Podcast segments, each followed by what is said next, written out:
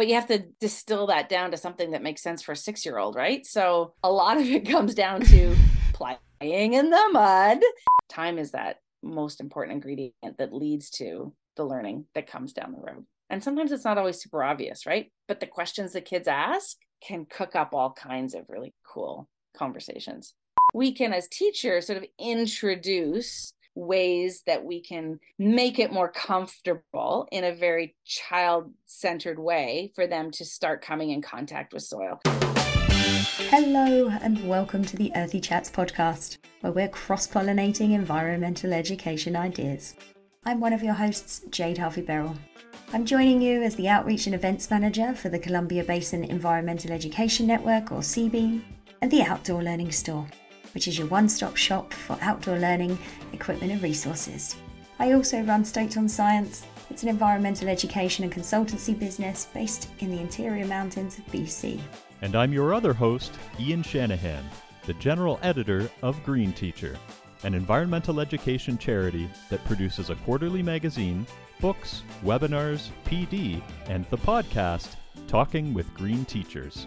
Let's get started. I think we do a really good job in schools of killing curiosity, right? And so I feel like my job in school is to reignite that, like get kids interested and ask questions and like notice and slow down and pay attention. So there's a lot of that that we, you know, we do a lot of that in the garden because it, it's such a natural space for moving towards complex thinking from a very simple idea, which is like, what is this bug? Or what's it, what, what's happening in the soil? Or we're just gonna add water.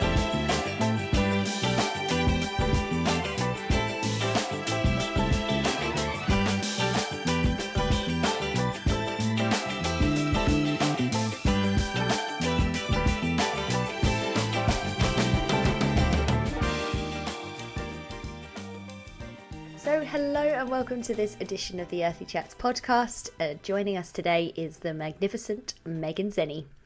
So Megan Zeni is a mum, teacher, master gardener and researcher um, of everything outdoor play and learning. Her research interests include developing professional learning networks with in-surface teachers to bridge emerging theories with teaching practices um, that basically include unstructured outdoor play as the pedagogical approach. Megan piloted a rethink of how we deliver prep time in our elementary schools and has been teaching entirely outdoors in her West Coast school garden for the past seven years in all weather, all seasons, all of the time. Uh, Megan has over twenty-five years of experience as an educator outdoors, is a PhD candidate in the Faculty of Education at U B C, and shares her learning as at Room to Play. Uh, it's her independent consultancy, and on her blog at Megan Zeni dot com. Uh, welcome, Megan. Thank you. Glad to be here. Um, so, you know, met you, have followed your work for the longest time. Um, you know, we've utilised you as a advisor and just, you know, you've got so much going on. But for those of you who aren't as familiar with your work, um, you know, how did you come to teaching? How long have you been teaching, and, and what inspired you to do it? Uh, I've been teaching for a long time. I think it's all I ever wanted to be. I had a lot of positive experiences in elementary school and in high school, so I think I just wanted to carry on being in school. So I've been in school since I was five years old, and look, I'm fifty this year, and I'm doing a PhD, so it's still still going strong. I like school. I like learning. Yes, yeah, so this is my twenty-fifth year of teaching. I've been teaching for a long time, pretty consistently in K to seven. Um, I've done non-enrolling positions. And so most recently, my job, like you said in the introduction, is uh, facilitating prep. So that for anybody who's in a different jurisdiction, so in British Columbia, teachers receive one hundred ten minutes of prep time a week. And so during that time, their students have to be with another teacher. So in our school, the kids come outside for two hours a week of instruction in the school garden. Yeah, so that's that's my teaching stuff. And then As uh, I teach part-time now, I teach also at the university, at the University of British Columbia. I work with pre-service teachers, and I teach their methods course in P H E, so physical health education, helping them sort of understand the what play looks like in elementary schools. And then I work on different projects as a researcher. Yeah, talk about those. We can talk about whatever you want to talk about. Um, you don't do much then, just mostly, yeah, you know, just order. Sitting, relaxing. Um, were you an outdoors kid? Were you always hands in the mud, doing all the things? And it just... Yeah. Mm-hmm. I was pretty lucky. My family was a very outdoorsy family. I grew up spending a lot of time in the backcountry in B C. We spent a lot of time in the mountains. We always had boats, so we spent a lot of time on the ocean. Yeah, I've I've grown up in British Columbia for sure. I'm deeply connected to the nature, it sounds like. Yeah. So you said that you've been in education your whole life. I had a similar feeling. I loved school. I, I, you know, they picked me. I want to answer the questions. I want to participate. It was, I, yeah, like to a really disruptive level actually at one point.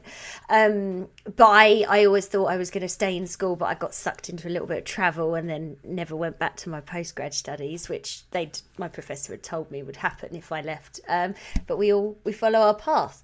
Um, but at what point did you say, okay, I'm I'm I'm an educator, I'm sharing things? At what point did you say, okay, I want to I want to disrupt the status quo and, and improve upon the, the methods for what I'm doing? Mm, I think, well, because I I even all through university, I worked as like a lifeguard and I worked at summer camps and I was always employed as sort of an outdoorsy person. Um, and then when I started teaching, you sort of realize really quickly that it's, schools have changed. Even twenty years ago, schools were changing. Um, and a lot of the uh, expectations, I think, that we had around like how learning happens in schools wasn't exactly as I thought it would be when I became the teacher. And so I realized really quickly that the relationships that I was having with students was challenged, right? It's hard to be... Um, in that high, the hierarchy of us, the way we set up a classroom, which is like, I'm the teacher, I'm the adult, you're the student, you listen, I talk. That, that just doesn't exist anymore. I mean, I'm sure there's some teachers that are still trying to make that happen, but everybody's unhappy in that situation, right? Mm. So um, yeah, I learned really quickly that uh, when kids were outside, they were happier, they were healthier, they were easier to come alongside with. So, and we just disrupted that hierarchy. So I was no longer sort of the adult at the front of the room. I was this sort of safe adult that they could be with. And uh, I leaned into a lot of my sort of outdoor education background and played a lot outside with kids and then developed relationships through outdoor play. And then we would come back in and do some work. But over time, I really just thought, why are we even inside? There was really nothing that we couldn't do outside that needed to be done inside, particularly in elementary school. It just was easier. Everyone was happier. I'm a better version of myself outdoors. Most of the mm-hmm. kids were better versions of themselves outdoors. I have a lot more patience. I find some of the sort of difficult things that we, you know, when you have large groups of children in a small contained space together, right? Um, some of those what could go wrong? Yeah, what could go wrong, right? And yeah, whose patience could be tested by that? I don't know anybody who could be tested by that, right? So yeah, so over time, I just realized, like, why are we even inside? It there was nothing that was better inside, really, ever. And I just, over the years, and then about, I guess it's about seven years I've been outside now. So eight years ago, I pitched to the principal that maybe we wanted to not have kids go to the computer lab for two extra hours of playtime on computer screens. That didn't seem to make sense when everybody had computers at home now. It made sense twenty years ago where the only computer in the community was at school. It didn't mm-hmm. make sense anymore. And it was, you know, six foot by six foot and took twenty-five minutes to warm up. Right? It didn't make sense anymore. So I said, these kids need more time outside. And um, at the time I was taking the class that I was an enrolling classroom teacher. I was teaching sort of in that grade two, three, four, five range. And I just said, why don't all the kids have this experience? And we built the garden. And anyways, I'd had a couple of really like specific kids that I'd worked with that just really were transformed by being outdoors. And I thought, this is, this is where I have to go, because it really was It was even the kids that didn't need to be outside, the kids who were fine being taught inside. Um, it didn't hurt them to be outside, but it really was hurting a lot of the students that I was teaching, trying to force them to learn in a desk from a textbook. It just, it wasn't working for anybody. So by then I had enough experience under my belt to say, you know what, we're not doing this anymore. We're going to do it differently. And so now I just teach outside. I don't even have an inside space. I'm totally homeless in the school. You just no office. Nice. I have like like, yeah, we do actually have like a desk. We had a closet yeah. for a long time, and now we have a desk. Yeah. Harry Potter's diary.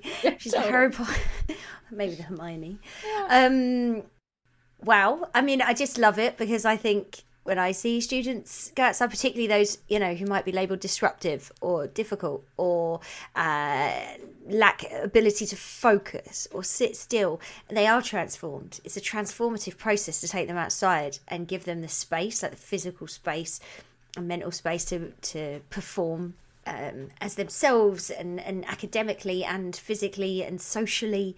Um, so I, I love what you do. Um, you did one piece of really... Um, sort of, I think it's really important research um, that has sort of shifted the way people to think about play. Can you share a little bit about that? I've done a couple different studies. Um, the most recent one, the most recent one is exactly um, the catalogue is huge. Um, the most recent one, uh, I can't remember when it was published actually, because time has no meaning anymore. Uh, well, we did a study uh, where we looked at the barriers that teachers were encountering from across Canada. We spoke with teachers and really dug into what their experiences were when they took their learners outdoors. So there's some, we, if you, I don't know if you have notes for the podcast that, that listeners can look up, but yeah, we can add for sure. some links to that if people want. Um, yeah, there's some nice infographics that came out of that study where we just looked at what are the barriers that teachers encounter, and are they, can they be overcome by like the average teacher? And for the most part, there's a lot of barriers that are manufactured out of like reactionary policy rather than thinking um, about children and what children need, and sort of rethinking where and how learning happens in our school. Uh, a lot of the barriers that exist are just around old-fashioned ideas about what happens in schools and how kids learn and how teachers teach. So principals, of course, make a really big difference in the ability of a teacher to teach outdoors.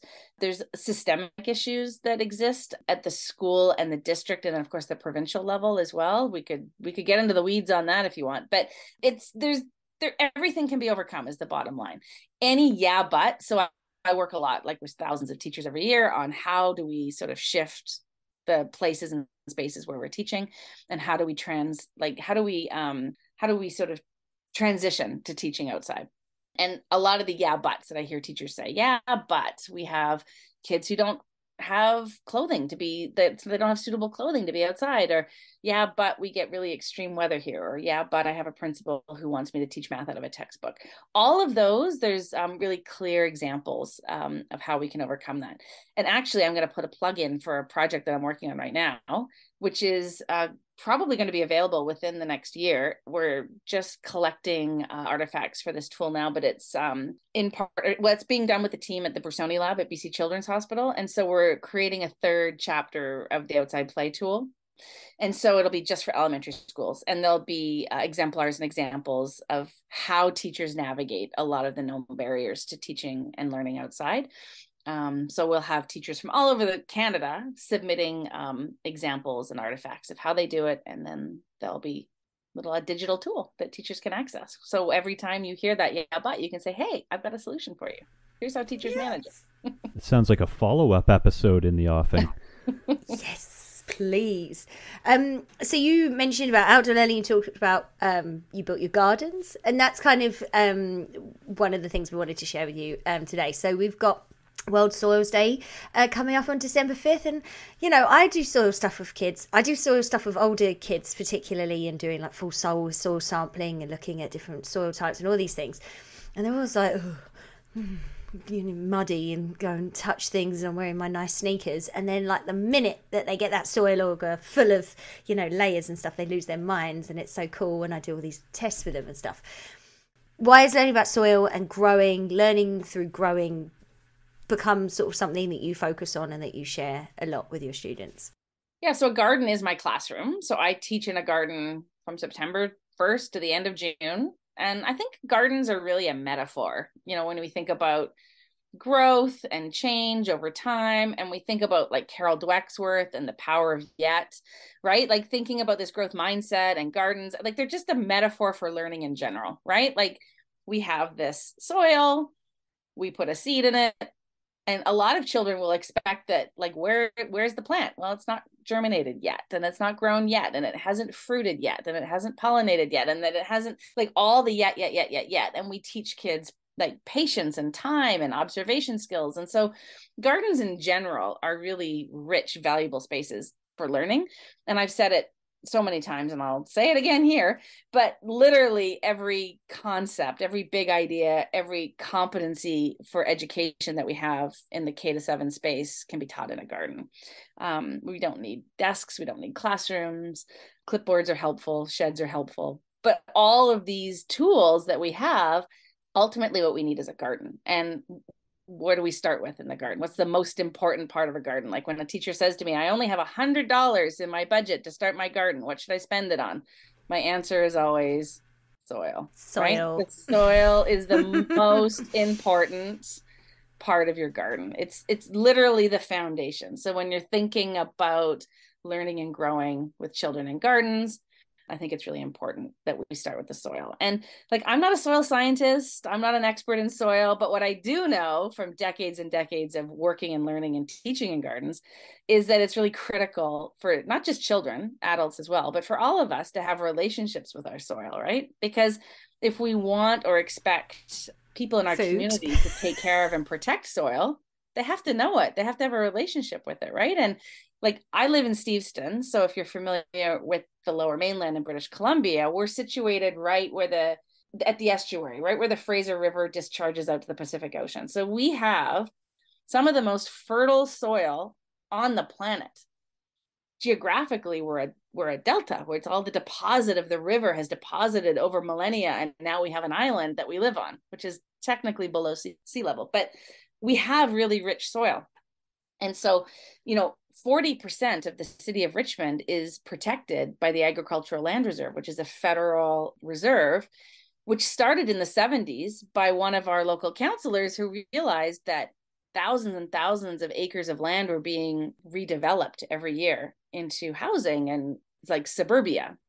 And that's not what we want to do with the most fertile soil we have on our planet, because we want to be able to think about, like, concepts like food security, and, like, there's so much complexity when we start talking about soil. And so with little kids, we're talking less about the A L R and more about just getting our hands on the soil and understanding how soil is different than dirt, right? What is soil? What is dirt? One is living, one is not. What are the characteristics of living soil? And then doing all those explorations so that we can we can learn about the soil that's in our community and, and in our schoolyard. They don't need to um, have soil samples from across the world. They just need to be putting their hands in the soil that they have in their own schoolyard and examining that, because it's going to be different. The soil from a planter in the parking lot is different than the soil that they might have out in the field. It's almost dirt half the time out those dust bowls out in the schoolyards, right? Mm-hmm. Um, and then the soil that they might have in a garden bed, and then examining that and exploring that and getting to know that soil and learning the language and vocabulary of soil. There's there's so much learning we can do with that. And even if you just go, you know, a few hours south and get into California, for example, uh, where their soil, you know, generally their their farming is is is dying. Um, their agriculture production is dying because their soil is dead. It, you know. And there are processes that where you can enrich soil and where you can care for it and steward it that, um, you know, when we used to small scale subsistence living, that used to happen, and you would rotate crops and you would um, plant certain things together, right, as companions, and this one would keep the bugs that would eat that away, and, and this one fixes nitrogen so that um, that fertilizer, natural fertilizer go back, goes back into the soil for the next crop. And now what we do is, you know, we have an increasing population and we just decimate the the natural ecological system by just harvesting, harvesting, harvesting and not giving back and just pouring more and more chemicals in in the hope that that will fix it. Um, and so that for me, like like you said, they just need to learn about their place. And, you know, we're all about that place-based learning when they're young. And then as they get older, they can tie this into this global thing of, like, you know what? The population is continuing to increase and we don't get any more land. We're using more of that land for homes and other sort of industry and, and, and um, urban environments, where are we going to grow our food? And I think we locally had a, a had a thing. I live um, about sort of six hours east of Megan, but we had these catastrophic, um, sort of never before recorded size wildfires in B C. Um, and then it was complete drought. And then six months later, we had um, like the one in one hundred year floods. Um, but it had happened twice in one hundred years. So it's no longer only happening one in one hundred years. Anyway, flooded, destroyed thousands of homes um, and agricultural land and all of these things. And um, what it also did was washed out the main highway that comes from uh, Vancouver um, inland. Uh, and then the other road, the only other road that, that could transport that goes up and north over from the city, was also destroyed in a landslide. So we, we were literally, where I live, completely cut off. And from like where our main food sources come from and deliveries. And, you know, it, in seventy-two hours, the grocery stores were bare. Um, but so many people in my community grow their own food. And those of us who did and do were not panicked because we knew we had fresh produce in, in the fall, in our gardens, in our harvesting, in our pantries. And like, for me, like trying to share that with people who perhaps haven't yet experienced any kind of climate catastrophe that has impacted them. Like, I, I want to say to them, unfortunately, it's coming for you at some point. Um, and if we can get them, like you're getting them in elementary school, and just teach them to love it and care for it and do it, then then they won't repeat the mistakes, hopefully, right? Yeah, and I think if we want kids who care about global issues, like the complexity of the story you've just told is too much for a five-year-old, right? It's overwhelming and it's frightening. But like that dandelion in the crack of the sidewalk is right here and it's right now. And we can talk about like the conditions that, you know, allowed that dandelion to grow, and the bees, and how we don't pick the flower because it's an early food for our pollinator friends.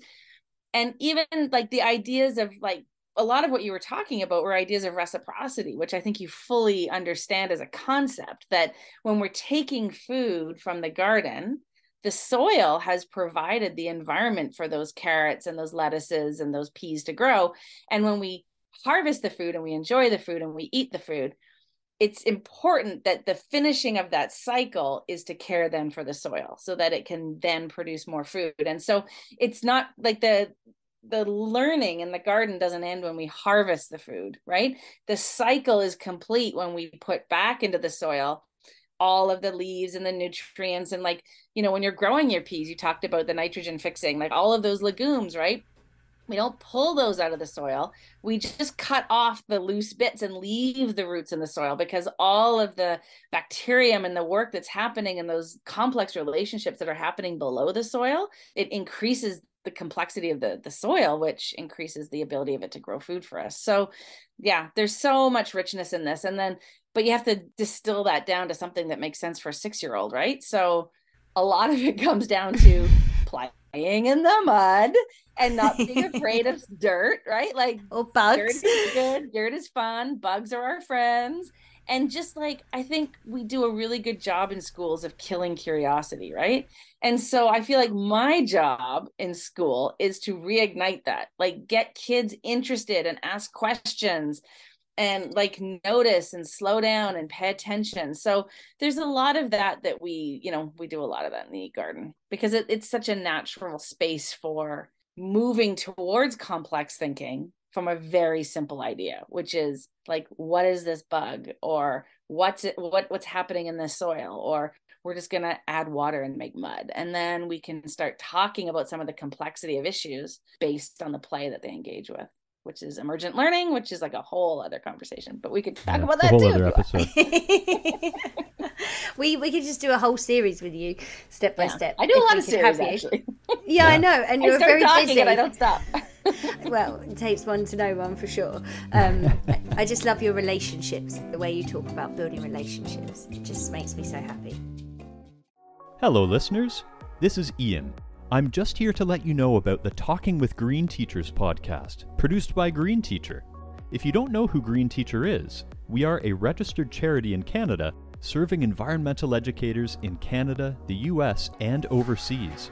For only thirty-two dollars a year, you can subscribe to our quarterly magazine, which has been running in North America since nineteen ninety-one. All proceeds go back into the organization to help us enhance environmental literacy among young learners. For more information, check out green teacher dot com. You can find Talking with Green Teachers wherever you get your podcasts. And you mentioned about reigniting that inquiry and that curiosity, and certainly within this crowd, and I'm sure a lot of our listeners, they're nodding their heads because th- this is just foundational to what we do. But you've really taken it a step further when it comes to soils by putting together and curating the Soil Study and Inquiry Kit. So let's start with what is in the kit and how those pieces work together to bring about this curiosity that has been so blunted by our industrialized education system. So I'm a big fan of story. I love story. Mm-hmm. And I think, you know, in the Waldorf tradition, you just tell the story. You don't need to show the pictures for the story. The children can make the story in their head. And I have colleagues that are really good storytellers with a guitar, and they tell music and they play story. Like they, they story can be done in multiple ways, I guess is what I'm saying.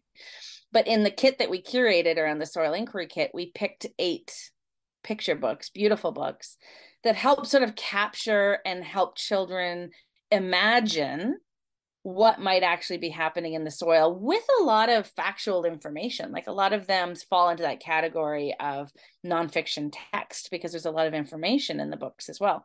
So there's there's eight books, and then there's resources for hands-on exploration and learning. So there's things like seed starting trays and soil thermometers and ways that you can explore soil and all of its sort of magnificence with young children. And you teach mainly K to seven. This kit is based on picture books. Could any of it be scaled up to high school, middle school, high school? Yeah, I think all of us like a good picture book, right? And there, oh, I mean, yeah. we've looked, it's funny. I always, I see a picture book when I do a scan of a picture book, I can tell right away the books that were written by authors who didn't pilot this with a group of five-year-olds, right? There's just way too much text and there's way too much like talk time, right? Um, the best books have very little text, or they have enough text. Like there's, there's sort of text and subtext. There's like the read aloud, and then there's the like sit and engage with the book one-on-one with a child, or yeah. a child can sit and look at the book. So when you think about really good books for kids, they're ones that tell a very succinct story and they're beautifully illustrated. And I think we've chosen some really good ones for this kit. And yeah, they're suitable all the way up the age range. They're good for little kids. They're good for big kids. Yeah. For sure. Doesn't The Very Hungry Caterpillar have like ten words in it total, like some ridiculous amount? And it's like one of the best-selling kids books of all time. Yeah, repetition is popular. Yeah, totally. I, I'm a big fan of illustration because I think um, that for older kids that, that, you know, there's a lot of people that feel as they grow up like, I'm not a science person, or I'm not um that, you know, maybe if I'm more into the arts, or I and and rather than those things being separate, I feel like those kind of uh, resources can connect them in um to their creative side, and when we're creative we we do great work. Hear, hear. So when kids are engaging with this kit and with the stories and the equipment that's involved in it, what are you hoping they get out of it? I mean, I know that's opening a a large box of many different options, but what are some of the key takeaways that you're hoping that students engage with?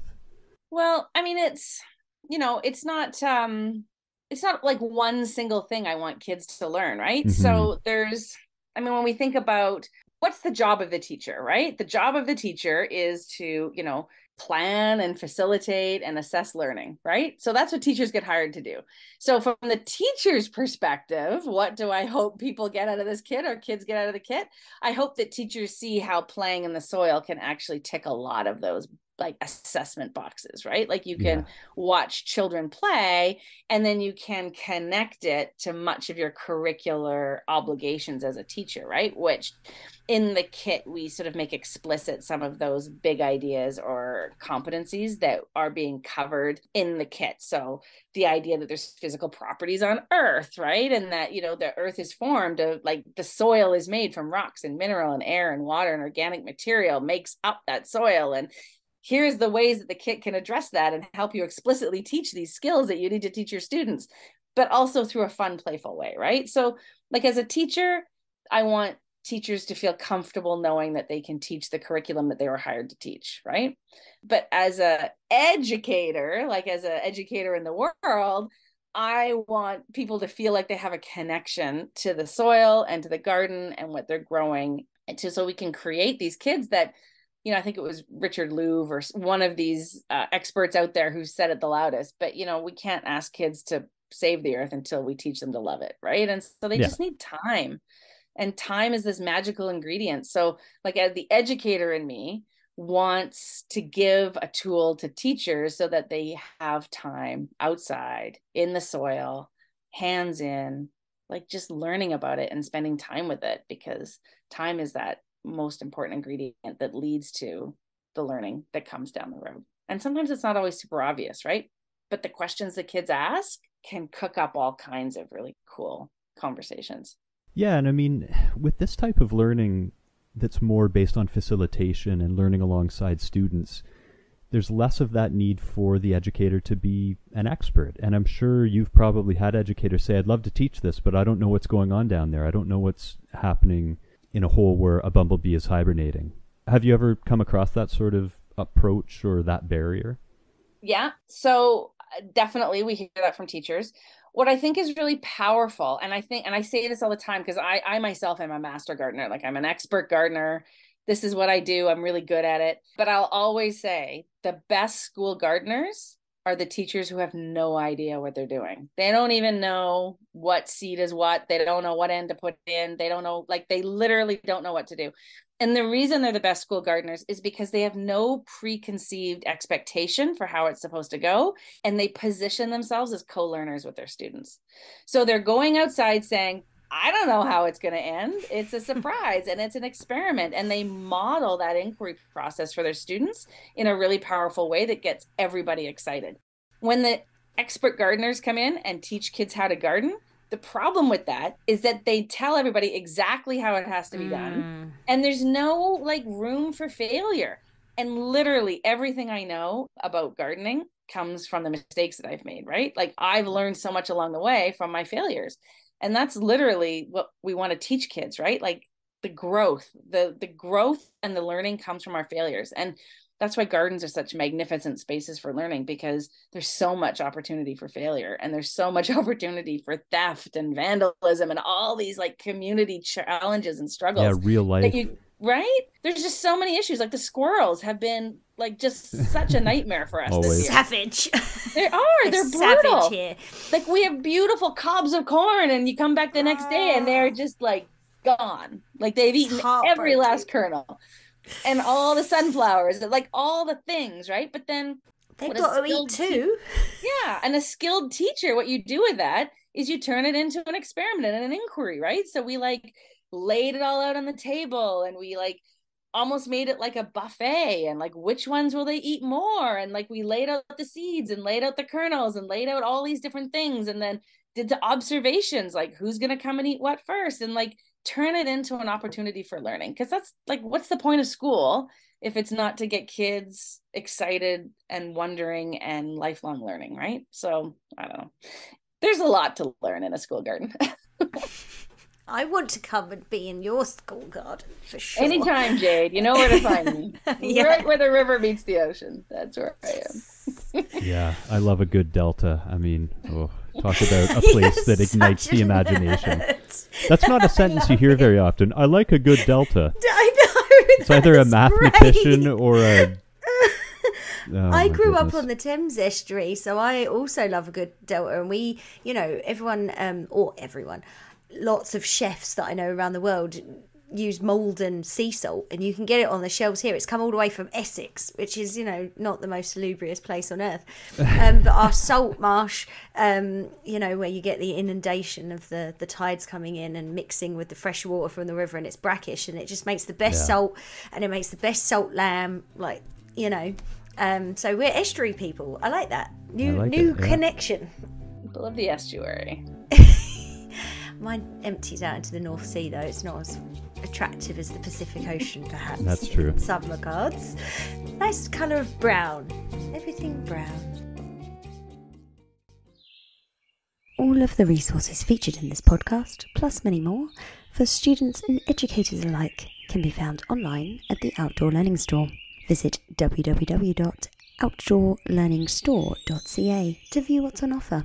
From waterproof notepads to binoculars, and dip nets to sit pads, the store has you covered to take your learning outside. In addition, there are educator resource books to help you take your outdoor education to the highest level. That's w w w dot outdoor learning store dot c a. We're Canada's non-profit resource store. We are the Columbia Basin Environmental Education Network, or C B E N. You can visit our website at c b e e n dot c a. We are the regional network for environmental education in the Columbia Basin, supporting a community of engaged and effective environmental educators by connecting them to resources, information, professional development, and networking opportunities. Okay, so we, you know, I think we touched on it a little bit, but the fact is, is that soil study, learning through growing, all of these things, um, you know, has these academic potentials. It has the ability to tick all those assessment boxes and give them these incredible skills. Um, I think, like you say, when you talk about leaving that dandelion and you talk about the environmental um, needs of different parts of the ecosystem, um, but is there more, you know, than just, you know, academic and the environment? Are there emotional, social things that connect? Yeah, I mean, in British Columbia, we have something called the core competencies, which are attributes or dispositions for lifelong learning. And I think all of those are really easily and really authentically addressed through play in gardens and learning in gardens. But specific to soil, if we're thinking about soil, some of the other benefits that we have, like like when we think about the microbes that exist in soil, right? We know that those are, for anybody listening that's like, what's a microbe? You know, it's something that's too small to see without a microscope, right? And so we have lots of them living in our soil, and they help cycle nutrients through our soil, right? Um, there's fungi and bacteria, um, are different kinds of microbes that live in the soil. But there's a lot of evidence that shows that when we are like touching soil or breathing soil or playing in soil, that we are breathing in those microbes, right? And that that actually produces higher levels of serotonin in our brain, which is like a really natural antidepressant. So um, it leads to reductions in anxiety. You have feelings of happiness and satisfaction. And that's why you often find gardening is so addictive, right? Or people talk about gardens being their happy place, or like why as a teacher, I feel like I'm a better person when I'm outside, because I've got mm. my like my, you know, my serotonin levels are being increased when I'm outside. And so there is some science to that, other than the air is fresher and there's just more room for everybody to move around. But it's also really good for your wellness to be hands in the soil. And correct me if I'm wrong, but the physical thing as well of having um, small doses, or you know, there's good bacteria and bad bacteria, and mm, millions yeah. and trillions of, of yeah. bacteria and fungi within that soil. And actually, when you ingest little pieces of it as part of this process of interacting with it, it's much better for your immune system as well. We have that capacity to train our body to to have defenses against things in our environment that can make us sicker later on. Yeah, and this is not my research expertise, this area, like the hygiene hypotheses, all of that is not my area of expertise, but there is some conversation in those research niches around, you know, a lot of our children are growing up in homes that are very, very sanitized now, and that there is some benefit, you know, like our grandmothers would say, you had to eat your peck of dirt every day, right? Like the idea that being in the soil and dust and dander and all of that is actually, we've evolved over thousands and thousands of years, literally in the soil. And so it, our bodies are accustomed to and uh, want that connection with the earth. And so, mm. uh, you know, we do get students that come in that have literally never been in the rain. Like they've gone, mm. they get in their car in their garage, and then they drive to the covered shopping center or wherever they're going. And then, And, you know, their first week of kindergarten can be a little bit shocking for them because, you know, I teach in the pouring rain, we teach no matter what. And so, and there's hands in the soil. And for some children, there's a huge adjustment period for them. Mm. But, you know, we'll give them paintbrushes and let them play with the the mud with a paintbrush and paint with mud, and kind of just sort of warm them up to the idea that this is, it's like a loose part, right? Well, that's a whole other conversation. Loose part. Yeah. Loose mud is, like, we're saying these words that are like a whole other podcast. Ooh. Yeah. Mud is a loose part. And what is it? It's really only limited by the, by the imagination of the user. And so we can, as teachers, sort of introduce ways that we can make it more comfortable in a very child-centered way for them to start coming in contact with soil. So mud kitchens are another example of that, right? I'm a huge fan of mud kitchens, and we talk about mud kitchens in this kit as well. There's actually a book called My Mud Kitchen is Red. Um, and so there's lots of cool ways that we can, and very low cost, low barrier ways that we can engage children with soil and mud and just normalize time spent in dirt and being dirty and stuff. I think, like, yeah, I, I I see that in some kids who, you know, don't want to get dirty as well, and that can even be coming down from the parents as well, right? Um, yeah, but it, it does. It washes out. It does. It washes out, and a big yeah, but on that is like when people say their kids aren't ready. So, like, on my website, we can put a link on your notes from this this session if you want. I have a whole blog mm-hmm. post about like yeah. gear lending libraries and just making sure that kids have what they need to be successful and how you communicate that to families. Um, in this tool that I was talking about earlier on, I was uh, there will be examples of how schools set that up so that teachers out there can see that, yes, it can be done. It can be done at very low or no cost. It really just comes down to if teachers want to do it, because if they want to do it, it'll happen. There's a way around it for sure. We can trademark that. Yeah, I was going to say, if they're not inspired by this, then yeah, shame what can on you, you do? I feel like we're living through a moment with soils right now. I mean, there's been a lot written about it. I mean, Suzanne Simard's work on the Wood Wide Web. And there was another book, I forget the author, it came out a year or two ago called Entangled Life, a book that came out even longer ago, The Hidden Half of Nature. Like, it seems to be coming up a bit more. Am I just seeing what I want to see, or is it having a bit of a moment or a renaissance, whatever you want to call it? I think people are starting to come to some kind of recognition around the interconnectedness of hum- like humans are a part of the natural system. We're mm-hmm. not separate from.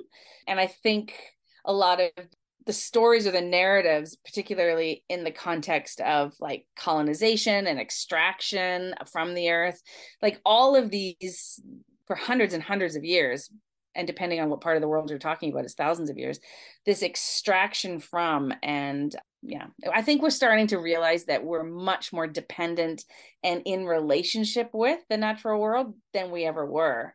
And so these, like Suzanne's work, for example, and, you know, I think Robin Wall Kimmerer did a really good job of like helping crack open people's minds to the possibility mm. that Western science isn't the only way of understanding the natural world. There's multiple layers of complexity to it. And yeah, so there's, I, I think we're just, there's a good graphic I can send you if you want, an example of how yeah. people are part of this natural world instead of apart from, we are a part of. So I think I've seen that. It's like a, a web, and we're yeah. just one little aspect. We of are it. Like a little piece of the big web. We're not like at the top of the food, you know, the classic sort of food yeah, chain triangle, right? The pyramid. Mm. As the dominant predator, right? That really, we have to sort of reposition ourselves as... We're so reliant on these things. I, for one, am one of these people that really had to shift my perspective as someone who did a science degree, who believed in, in the scientific method, in the peer review process, in the fact that, of course, they must have it right. Um, even though I'd been showed example of example where over time uh, they shunned people, someone like Paul Stamets, who's doing all this re- research in mycology, who didn't get a degree, and they shunned him from the scientific community. And, you know, in fact, he's probably the most knowledgeable man on the planet. Um, I've had to shift a lot of my understanding away from we know it all. And the more I connect in with like traditional ecological knowledge and indigenous perspectives, and the fact that this non-living and living thing is all nonsense, because it all relies on each other flowing around and energy and giving back. I'm like, I'm on this, it's, it's almost spiritual journey in connecting. And with soil, when I do sit spots with my kids and I get them to look and just look at a bit of like a patch of soil that they see, one hundred percent they're going to see something crawling on it or moving on it or something, you know. They come to me with all of these stories just from that little square and three minutes, depending on their age. And like my mind's blown every time. And so I'm really passionate about soil. um, and, you know, but the work you've done uh, and the, the things you have in your blog that, um, so it's at Megan Zeni dot com for anyone who can, um, to help people get out there if you don't necessarily feel like you're you're ready or that you're excited about it but don't um or have lots of yeah buts, um you should go and check it out because there's so much uh, out there to support you. Stoked on Science, providing engaging, educational and fun programs across the Columbia Basin. Is your school or organisation looking to develop your environmental programming, connect your outdoor time more deeply to the curriculum, or engage your students or teachers with unique programmes that go beyond the basic science topics, like delving into the history of the Earth, how it's changed and where it's going? If so, visit w w w dot stoked on science dot com to connect for environmental education consulting or to book programs for your K through twelve and adult professional development courses. And in your many paths forward, what is next? Mm, I don't know what I'm going to be when I grow up yet. Yeah, no, I, I can relate I to that very well. I've got, yeah, I mean, I've got several decades into this, you know, gig as a teacher. So I enjoy teaching. Those are sort of my, my favorite days of the week are the days that I'm teaching at the school because it's, it's so uncomplicated. It's just joyful, right? It's just, it's just simple and fun and I like it. Uh, and it's great. It kind of powers me up again, right? For that. So the grind of, because right now I'm finishing the PhD, right? So I'm in data analysis and then I'm writing up the PhD. So hopefully by this time next year, I'll have something to defend. Uh, Doctor and then, Zeni. I know. It's five coming. years of my life has gone into this. Yeah. Um, it's, you know, it was a, it was a personal sort of, can I do this kind of project? And, you know, I've done it and I'm getting there. It'll, it'll get done.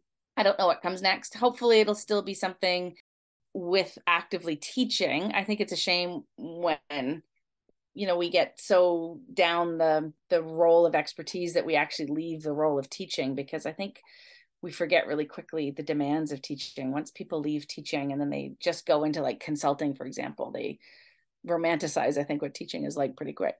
So I, I feel like keep keeping myself in teaching is important um, in order to support my colleagues with this work. But I don't know what's next. Hopefully some sort of research position, but not, I don't want to be an academic. I don't want to work at the university per se, but I like working with teachers and I like working with students. So something in the outdoor play and learning field. Watch this space. It's out there in the universe. Some, yeah. Something will arrive when the time is right. It'll, That's it'll right. appear. Any final advice? Like a vital piece of information, just like if you're going to take away one thing from this discussion, this is what you must know. Time. Time is the magical yeah. ingredient. You got to clear your schedule. It's so important for kids. It, and it's hard because a lot of us teachers are kind of type A people that want to make sure we've got a plan and we know what's happening. And then yep. we, we want to like intervene when they start doing things that are uncomfortable for us as adults, right? Like they pick up the mud and they start throwing it at a wall. Like sometimes you got to let it play out, right? Like right. walls can be washed. There's hoses, there's sponges. And actually it's surprising to me how much kids love the cleanup of that sort of stuff, right? Like mm-hmm. anyways, yeah. I think time is really important in this, and time in the soil, time in the garden, time to just play outside, I would say is the most important thing. Um, really stepping back and letting kids play through whatever the conflict is and working it out and being there as a safe adult to step in when things get really awry. But in my experience, that very rarely happens. For the most part, it settles down. It takes, I would say, a minimum of twenty minutes for kids to be outside before they settle into what they actually want to be doing. And how long is recess at school? twenty minutes. twenty-five minutes. And they've just like started to figure out what they want to do. And they've just sorted out all the conflict. And then you send them back out and they got to renegotiate it all again. Right. Um, mm. So I do find that time is really important, giving them big, big chunks of unstructured time to just play And then the learning just emerges on its own. And then that's the job of the adult there, is to really just weave in the curriculum that we are obligated to teach and report on to the play, um, and make that visible to the people that want to see it. And that's like a whole other conversation. But that's like, you know, that's that's the most important thing. Time. Lots time, of time. Yeah. yeah. We've lined up about six additional podcast episodes just in the course of this conversation. That's it. Um, but thank you so much for joining us in this space. Um, World Soils Day is coming up December fifth. For those of you, perhaps that could be your first opportunity or a opportunity to go and get your hands dirty. Even if, like me at the moment, you might have to dig through some snow to find it. Yeah, same. Um, just uh, maybe maybe that could be a small piece of commitment that we could do um, as a result of this. And if you're looking for any advice, inspiration, uh, and support, you can go to Megan Zeni dot com uh, and read the multitude of incredible blogs that are so accessible there, uh, and we do have that really cool soil study and inquiry kit um, available in the Outdoor Learning Store um, that yes features those books, some tools, equipment, and some really cool lesson sparks from Megan uh, and her teaching partner Sarah Regan to um, get your your imagination and that inquiry and emergent learnings fired up. So uh, thank you so much for joining us and sharing all your expertise. Well, thanks for having me. That was fun. Yeah, thanks, Megan. Thank you so much for joining us for this month's Earthy Chat. You can find the resources featured in this podcast at the Outdoor Learning Store. That's w w w dot outdoor learning store dot c a. You can also visit green teacher dot com for incredible educational resources and webinars, and C Bean, that's C B E E N dot org, for a range of environmental resources, including professional development opportunities, grant information, and green jobs. Lastly, you can visit w w w dot stoked on science dot com to chat with me, Jade, about science workshops or educational consulting. Tune in next month for more cross-pollination of ideas and another fun, earthy chat.